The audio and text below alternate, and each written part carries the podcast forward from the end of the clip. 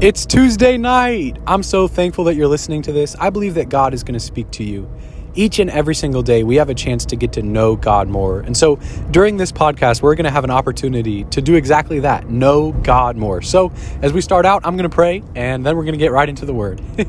Father God, I just pray right now for anyone and everyone that's going to be tuning into this podcast today. Lord, whether they're driving, whether they're eating, whether they're doing dishes, playing basketball, hanging out with friends, Lord, I pray that you would speak to us. Father, I pray that you would speak through me and give them exactly what they need. Give them the words from heaven that you are speaking to them today. In Jesus' mighty name. Say it with me. Amen. Amen. We're going to continue on with our series. This is going to be part four of our series, How to Be Free from Shame and Condemnation. And we're going to start out in First John chapter four today. I mean, scratch that. First John chapter one and verse four. And wait, First John chapter one and verse nine, I meant. This is one of the most foundational scriptures that as Christians we can have in our lives. Because let's be honest, all of us make mistakes. All of us fall down. All of us have fallen short in multiple areas in our lives. I think sometimes we, we almost think of ourselves as better than another person, or I'm a good Christian. I feel like I, I don't make that many mistakes. I, I make a couple mistakes in some areas, but overall, I'm pretty good. We all can maybe have those feelings, but the truth is that the Bible says if you've fallen in one area, you've fallen in all areas. And so it's the, really important that we stay humble, that we don't think of ourselves as if we're perfect, or that God expects perfectness out of us, or that we and of our own selves are something good. But we need to remember, in Christ, we find our righteousness. In Christ, we find God's forgiveness. We, in of ourselves, are no, never going to be good enough. But Jesus was good enough. He, he lived the perfect life for us. So in First John chapter one and verse nine, it reads this. If you want to turn there, you can, but if you just want to listen, you can do that as well. It says this, if we confess our sins, God is faithful and just to forgive us of our sins and to cleanse us from all unrighteousness. Say those two words with, with me. Say those two words after me. All unrighteousness. Say that after me again. All unrighteousness. A lot of Christians and a lot of people in general have asked the question, how many times does God forgive me? How many times will God forgive me? Is it seven? Is it seventy-seven? Is it seven thousand? How many times when I go to God and ask for forgiveness, does he cleanse me of my sins? Does he cleanse me of my mistakes? And the truth is that the blood of Jesus is more than enough for your mistakes. The blood of Jesus is more than enough for your faults, if you believe. You see, some people, they'll go to church once a week, they'll pray one prayer, but they'll always be waiting for the next time. They'll be waiting for the next preacher, or they'll even be, be waiting for the next podcast instead of developing a relationship with God one-on-one in every moment. And the purpose of this podcast is actually a little bit deeper than just the typical TikTok video. You see, God has not called us to live a life where we just talk to him once a week. God has not called us to live a life where we just repent when we go to church, or we just ask him to forgive us when uh, other people talk about God so that we can feel good about our relationship with God, or we just repent just every once in a while. God has called you to live a relationship with him, a friendship. Say that word after me, friendship. Say that word with me one more time, friendship. Here's the truth about your friendship with God. The reality is, while we live on this world, while we live on this earth, we're going to make mistakes. You're going to make mistakes. God does not expect you to be perfect. God knows that you're going to fall down, and that is why he sent Jesus to die on the cross for us. The best way that we can keep our friendship with God on one hundred, the best way that we can stay vibing with Jesus is to remember his finished work on the cross and go back to that finished work when we mess up. For example, let's say your mom told you to wash the dishes. Some of you don't live with your parents. Some of you do, but most of you do. But let's say your mom tells you, hey, son, wash the dishes. And you meant to wash the dishes, but you didn't. And she comes home from the store and she's really mad. And you, you disobeyed her, right? You feel bad about it. And you're starting to feel far from God about it. What do you do? Well, the Bible says in First John chapter one and verse nine, if you confess your sins, God is faithful and just to forgive you of your sins, step number one. But then step number two is this. He'll cleanse you from all unrighteousness. Here's what you don't yet understand about repentance. When you repent, not only does God forgive you, But God separates you from that sin when you choose to repent. Now, the meaning of repentance just means turn. Say that word after me, turn. And so when you repent, when you do turn, not only do you make the decision to run away from the sin, but God makes the decision. He's not going to see you associated with that sin anymore. God, what you need to understand is God does not see you addicted. God, God does not see you as a fault person. God does not see you as a mistake. God doesn't see you as an accident. God doesn't look at you and see all your past mistakes and say to the angels, Michael, did you see what my child did today? Are you kidding me? Did you see what my daughter did today? God doesn't have a big list in, in heaven of all your sins, of all your mistakes. The only list of your sins is on the cross. That's why the Bible says when Jesus died on the cross, the enmity of your sin was, was nailed to the cross. You see, Jesus didn't die on the cross for himself. Jesus didn't die on the cross just because it was a good plan of God or just because God just told Jesus one day, hey, you want to die on the cross? And Jesus was like, yeah, sure, why not? It wasn't by accident. You see, Jesus died on the cross with purpose. And that purpose was to take your sin, to take my sin, to take your guilt, your shame, so that you could live free from it. And I know what you're probably saying. You're saying, well, Gabe, I, I listened to the past podcast, but I sinned again. I made another mistake. And I feel like I'm just abusing God's forgiveness. Gabe, I feel like I just keep asking for God's forgiveness. And I feel like he, like, will he really forgive me again? Because I feel like I just go back to the same sin. And if you feel like that, first I want to say you're not the only person that has felt like that. The Bible says actually we all go through the same struggles. But second, what you've got to understand is the blood of Jesus is not just good for one time. It's not just good for ten times or one hundred times. The Bible says that if we walk in the light as he is in the light, earlier on in First John it says, if we walk in the light as he is in the light, we have fellowship one with another. And the blood of Jesus Christ, his son, cleanses us from all sin. Say that after me, all sin. Say that after me one more time, all sin. What's amazing is when you give your life to Jesus, when you believe him in your heart and confess him with your mouth, you are saved. You are washed from your sin. You're what the Bible says as born again. Say that word after me, born again. Here's the thing. Once you are saved, once you give your life to God, you still have this thing called a body. It's called flesh. And while you're on this world, you're gonna face temptations. A lot of Christians say, God, take the temptation away from me. God, I feel like I just don't want to be tempted anymore. I, I just, I want this temptation to go away from me. The truth is that until we get to heaven, we're still going to be tempted. Now, once we get to heaven, it's going to be Gucci. But until that day, we still have to deal with temptation. That's why the most recent Bible studies we've been doing on YouTube have been how to beat temptation. Notice the title of those Bible studies isn't how to never be tempted. It's how to beat the temptation when it does come. Jesus himself was tempted. And this brings us back to our point. One of the main tricks the devil has for your life, he will bring you a temptation. He'll bring you a bad thought. He'll bring you a lustful thought or a thought of lying or stealing or killing or whatever it is. Maybe it's a small bad thought. Maybe it's a big bad thought. And then he will tell you, once he's brought you that bad thought, he will tell you that you've already made the mistake. He'll tell you that you've already sinned. He'll tell you that you might as well keep doing it because you already started. But the reality is he just tempted you and you have a choice. Say that after me. I have a choice. Say that after me one more time. I have a choice. You have a choice to either go with the temptation or say no to it. So back to our point. When the Bible says that if we walk in the light as he is in the light, we have fellowship one with another, and the blood of Jesus Christ, his son, cleanses us from all sin. So if you're a Christian and you just sinned, what does that mean? Well, what happens is your spirit, your heart is born again. It's saved. Who you are on the inside. According to Second Corinthians chapter five and verse seventeen says, therefore, if any man be in Christ, he's a new creature. Say that word after me, new creature. Say that with me one more time, new creature. What happens is your heart, who you are on the inside, is born again. Who you are on the inside is this thing called saved. But your body is still going to make mistakes. You still have a body to deal with. So what does it mean when you fall to lust or stealing or lying or whatever mistake it is that maybe you've made recently? Well, what happens is you still have a relationship with God. He still is your father. He still loves you.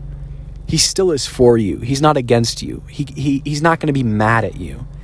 But you've chosen to um, walk out of fellowship or in Gen Z terms, vibing. It's kind of like your relationship with your parent. Nothing you can do should be able to change the fact that you are their child, right? If hopefully your parents love you enough so that they'll never kick you out or banish you or ignore you. Even when you make a mistake, even when you fall down really bad, they they hopefully they'll still accept you. And God is the same way. But here's the thing. God is kind of like your parents, right? If your parents love you, they're not going to allow you to go out and drink and sleep with ten people and lie and steal. Why? Because those things hurt you. You see, what you don't understand is sin isn't just a bad thing to do. Sin is a prison. In fact, the Bible describes sin as living as a slave to sin. Sin doesn't just take one night from your life. Sin, if you let it, will ruin your life. It will bring you down a path that you never wanted to go. It will make you do things that you never thought you would even do. It it really brings you to a place that you never thought you would even be. But the good news is that Jesus Christ died on the cross to set you free from sin. Not so that you could freely sin, but so that you could be free from sin. Repeat that after me. Free from sin. Say it with me one more time. Free from sin. Okay, now back to our point. Why or how can a Christian still sin if Jesus has died on the cross to make us free? Well, you still have a body. He can't take the body away from you. But the main point that is really what I believe God wants you to learn today, ultimately, it's God speaking through me right now to you. I hope, uh, I my hope is that I never give an opinion on this podcast. There's a lot of other podcasts that give opinions, but on this podcast, we talk about God's word. Back to our point. When a Christian does sin, when we do make a mistake. Oh, by the way, I apologize if you um, hear my Honda Accord engine right now. If anybody knows, I, I stay fairly busy, so I'm actually recording this uh, in the car. So uh, I hope it's not too loud, but I hope you'll still be able to hear clearly. But back to our point, when a Christian does sin, when a Christian does make a mistake, that doesn't necessarily mean you're not saved anymore. That doesn't mean you're going to hell or God hates you, but it means you just stopped vibing. Have you ever stopped hanging out with your parents? Have you ever done something wrong and you didn't talk to your parents the next day because of it? Or You just, you, you still are their child. You still have a relationship with them. It's just something's in the way. Well, that's the same picture or example of what happens when a Christian sins or makes a mistake. You still have a relationship with God. You still are saved. It's just now you've got to repent. Now you've got to ask for forgiveness. But the good news is that God will forgive you every time. Now, once you repent, once you ask God to forgive you, the next step is to believe he has, because the devil will lie to you. The devil will say, eh, God didn't really forgive you. Eh, God's, God's still mad at you. You need to pray five more times if you really want to be forgiven. You need to go to church five more times if you really want to be forgiven. You need to, you need to do all these good things. If you really, truly want to be forgiven, you need to be like this. That's what the devil says. But God says, if you confess your sins, I am faithful and just to forgive you of your sins and cleanse you from all unrighteousness. So I don't know what mistake or sin you've been falling in recently. I don't know what thing you've been facing that has been giving you shame and guilt and condemnation. But I do know this, that the blood of Jesus is more than enough. You say, well, Gabe, you don't know what I've done. You don't know what I've done wrong, Gabe. You don't understand. The sins that I've committed, Gabe, there's no way God for, could forgive me. Can I give you some good news today? He will. He will. There's no mountain too high the blood of Jesus cannot climb. There's no valley too low the blood of Jesus cannot reach. There's not a single sin, there's not a single mistake that Jesus Christ didn't die on the cross for. You may think your sin is huge. You may think your sin is so big. The truth is the blood of Jesus goes deeper. The blood of Jesus is thicker. Woo, praise God. I'm getting excited because I'm realizing that the power of the blood of Jesus is so much more than you could ever imagine. It's so much more than you could ever fathom. So when the devil brings you thoughts of shame and condemnation, telling you, reminding you of your past, reminding you of all the bad things you've done, remind the devil of the blood of Jesus. Remind the devil of the price that Jesus paid on the cross, the nails that he took in his wrist, the spear that he took in his side, the crown of thorns that he took on his head will forever speak out, crying, mercy, mercy. So if there's one thing that you get from tonight or today, whenever you're listening, this morning, remember, God will forgive. But not only will he forgive, but the second part of that scripture in First John chapter one and verse nine, it says that he will cleanse you from all unrighteousness, which means he'll set you free. But you've got to choose to believe it. And once you believe, you've got to act on it. If have you ever had a friend or maybe a parent, and when they text you, they'll they'll say, hey, I'm going to be at your house at this time. Let's say they text you and they tell you, hey, I'm going to be at your house at seven p.m. to pick you up, and we're going to go out for dinner. What do you do if you know they're coming at seven o'clock? Now, if you're smart, you're going to go to your bedroom. You're going to put on some good jeans, or if you're like me, you're going to put on some sweatpants, because honestly, I always be wearing sweatpants. Uh, and if you're like me, you'll put on some slippers, but you'll put on shoes, okay, in general. I guess if you're a girl, you'll probably wear something nicer. Girls like to wear something nice when they go out to a restaurant. I don't know. I feel like guys, we just we just, we just put stuff on. um, but actually, I've kind of changed those. Sometimes I, sometimes I wear nicer things. Anyways, back to the point. My point is you'll get ready. When you believe someone, you'll get ready. Say that after me, get ready. Say that after me one more time, get ready. In life, our actions, a lot of people think that they have to be good enough for God. So let me try to be good and then God will accept me. But what you don't yet realize is that God has already accepted you through Jesus Christ. Repeat this after me. God has already accepted me. God, say it with me one more time. God has already accepted me. So it's not about trying to be good enough for God. It's not about trying to be righteous enough. It's not about trying to be the perfect Christian. In fact, I was reading in John earlier today, and Jesus Christ himself said, I believe it's in John chapter six, he said, the work is not that you should work all these amazing works. Jesus said the work is that you believe. You see, the devil will try to make you believe that you need to be perfect, that you need to do all these perfect things, that you need to go to church all these times, that you need to be spot on for God to accept you someday in order for you to go to heaven. But the reality, the truth is that Jesus has already died and rose again. He's already made a way for you to be saved. He's already paid the price of your sins. Once you've accepted that reality, once you have accepted that truth, you are saved. You are righteous. You are born again. You are accepted into his kingdom. You are forever his child. And because you are his child, you know, you now act like his child. Faith comes first, then comes actions. I'll say that one more time. Faith comes first. Repeat those three words with me. Faith comes first. One more time, say it after me. Faith comes first. So the first thing you've got to do in your life is find the word of God and believe it. What is God speaking to you today? What is God telling you about your future, about how much he loves you, about how much he cares for you, about how valued you are, about how precious you are in his sight, about how you all things are possible to him that believes, about how you are more than enough, about how you can do all things through Christ who strengthens you, about how you have been chosen before the foundations of the world. That is what God says about you. And I know your past doesn't line up with that. I know your mistakes may speak another thing. I know I know your your actions may be different than that. But I just want to encourage you. What God says to you is true. What God says to you is straight facts on a hundred. It's built different. Believe it. Once you believe it, you'll start to act differently. If you really believe God has forgiven you, you'll sin less. If you really believe you are the righteousness of God, you will fall to temptation less because you'll realize that you are his child.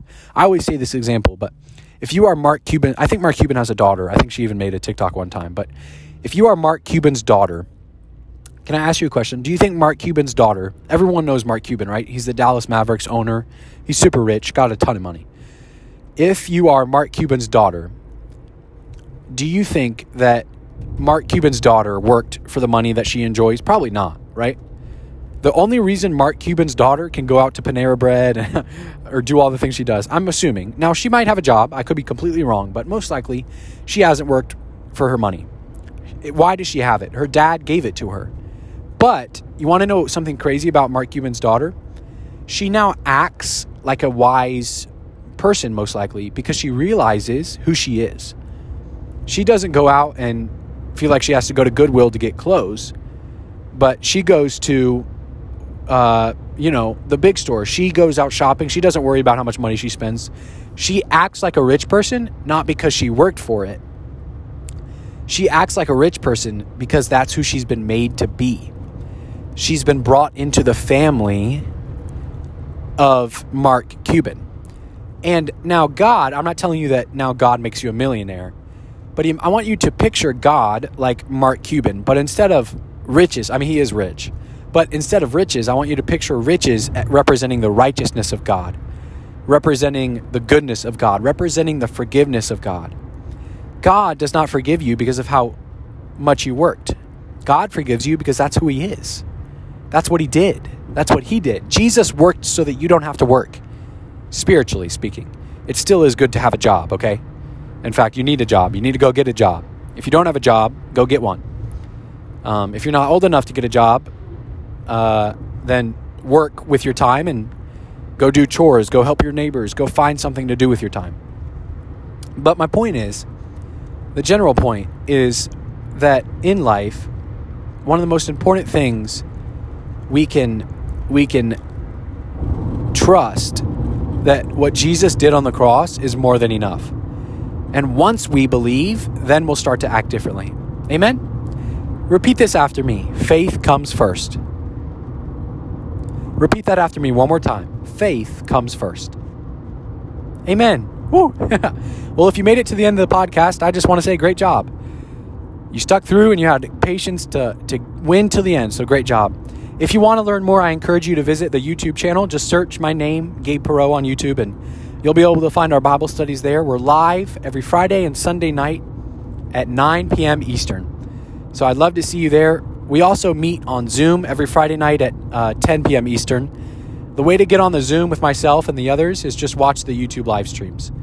So I'd love to see you there. Turn on that bell button for the YouTube and praise God. If you have a friend, if you have another Christian friend that might need to hear this podcast, I encourage you to hit the bottom right button, the little square button, and share this to them. You never know when their life might change. In fact, my life was changed because someone shared a podcast with me of a guy named Keith Moore or so. Anyways, I hope you have an amazing day. If you want to learn more, you can visit that YouTube channel. And uh, stay blessed. As always, God loves you. I love you. Jesus loves you. Jesus is Lord. And hashtag make Jesus viral. I will hope to see you next Tuesday. Peace out.